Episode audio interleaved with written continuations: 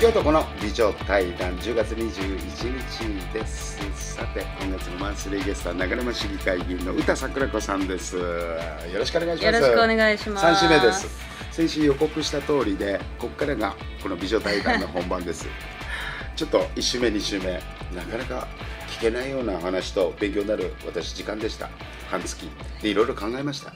だけど今週からはただのスケベな親父との会話になります そんなことないですよ。一応3週目初恋って言うんですけど、うんうん。もうあなたなんかだってモテてしょうがなかったでしょ学生時代。いやーどうで私はあの学生時代女子校なんですよ。中ずっと？学校高校、うしかも寮女子寮。うわー。シスターとかいるようなところ。でも女の子のとこって言ったら、は女の子にモテたりしなかった？逆にそっちはあるんですよね。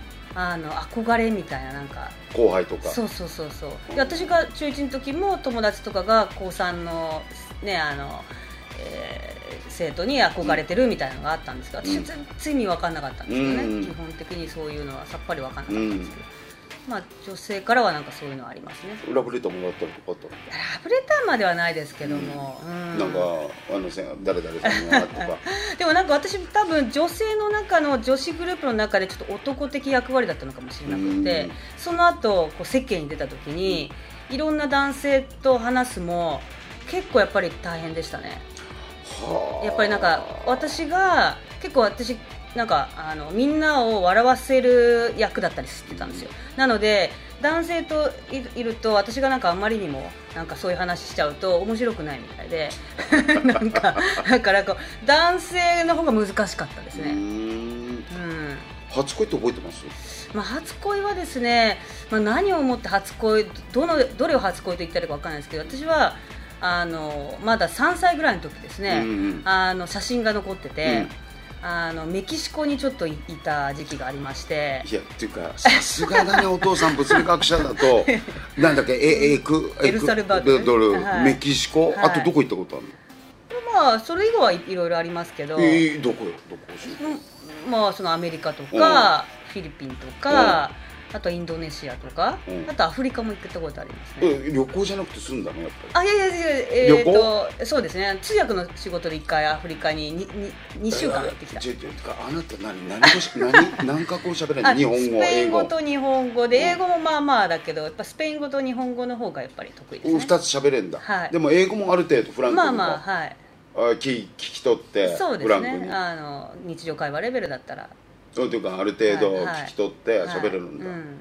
大したもんだね。で免疫学やってたんだろ？読んじゃいけなかったなおいいやいやいやいや。3週目でやっと気がついたいよ西尾さんがなんかな友達だって言うからやんだけど。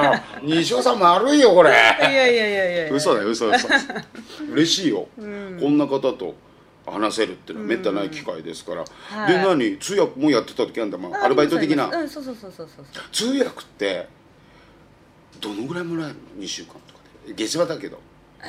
結構ちゃんと月給的に食べられていくわけでしょ？あもちろんなんかそのは入る時と入れない時があるので、入れない時はこう何もないしあーそっかフリーランスか？入る時はそうそうそうそう。10本もう入ってたりとか、うんそうそう。あやっぱりきついんだなそれで。いやでもやっぱ楽しかったですよ。好きなとこ好きなところとかもう旅行みたいな気分ですよこっちからしたら。あそうだよね。でそんなにスペイン語と日本語を話すことが苦ではないので、ただこの人こうやって言ってるよこの人はこっちはこうやって言ってるよって言ってるだけで、アフリカとか絶対個人じゃ行かないような場所に行けたのでそれはそれで楽しかったですね。あそりゃいいな。まあ初恋だったら そうそうそうそう。忘れてた時間なくなっちゃう。そうそう。ちょっとずれちゃって。ん。初恋さ3つの時に何度？そうそう初恋の時はなんか、まあ、私はあんまり覚えてないんだけれどもそのメキシコにお父さんの友達の息子さん、うん。コンスタンティーノ君っていうんですけど、うん。なんかラクダに乗っている写真があって、うん。ずーっとコンスタンティーノ君をこうやって見て見ながらこうラクダに乗ってるね。あの好きだったんだなじゃあ好きだったみたいですね。でその今のの？いや全然なんかうんそれっきり？それっきり。母はなんか私がすごいコンタンスコンスタンティーノ君が、まあ、この子ずっと自分を追いかけ回してくって困るんだけどとかって言ってたらしくって。なんかあそうだったんだ。みたいなでも全然私はそんなに覚えてないんですけどでもきっとそれが初恋だね。だったのかなっていう。まあでも初恋ってもうだんだんこの時あなたもの方が下だけど 忘れてきてるよね。うあー。ーん一番好きだった人っていうのは何人かあげろって言われれば出てくる人生で。うんまあ。お付き合いした人とか。そうですかね。だけど初恋は相当忘れてるなっていうのはあるもん。そうですよね。うん。難しくなってきてんのが。うん。まあ、でもねそれこそエルサルバドルの方だと、何歳でも恋してますけどね。いいことじゃない。うん。だって死ぬまで恋しなかったら。死ぬまで恋してますよ。変な言い方ね、うん。恋をしろっていうのが日本人って変な言い方。好きになって年を取ってねそのメイクラブじゃなくてもいいのよ、うん。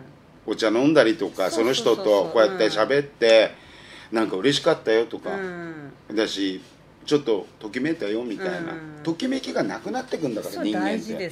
だから少しでも、うん。でそれがずっとあるんですよあっちは。もうおばさんでもナンパされるし、うん。あのうちのおじいさん103歳で亡くなったんですけど、あの40代ぐらいのお手伝いさんに惚れて、うん。壁ドンしてましたからね100歳で？100歳で。でなんだって？40歳の人。嫌がられちゃいましたね。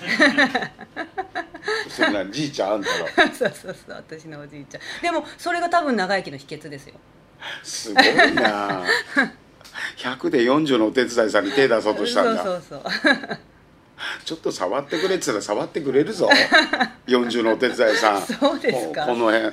だってもう何もできないんだからちょっとこの辺揉んでくれとか言えば。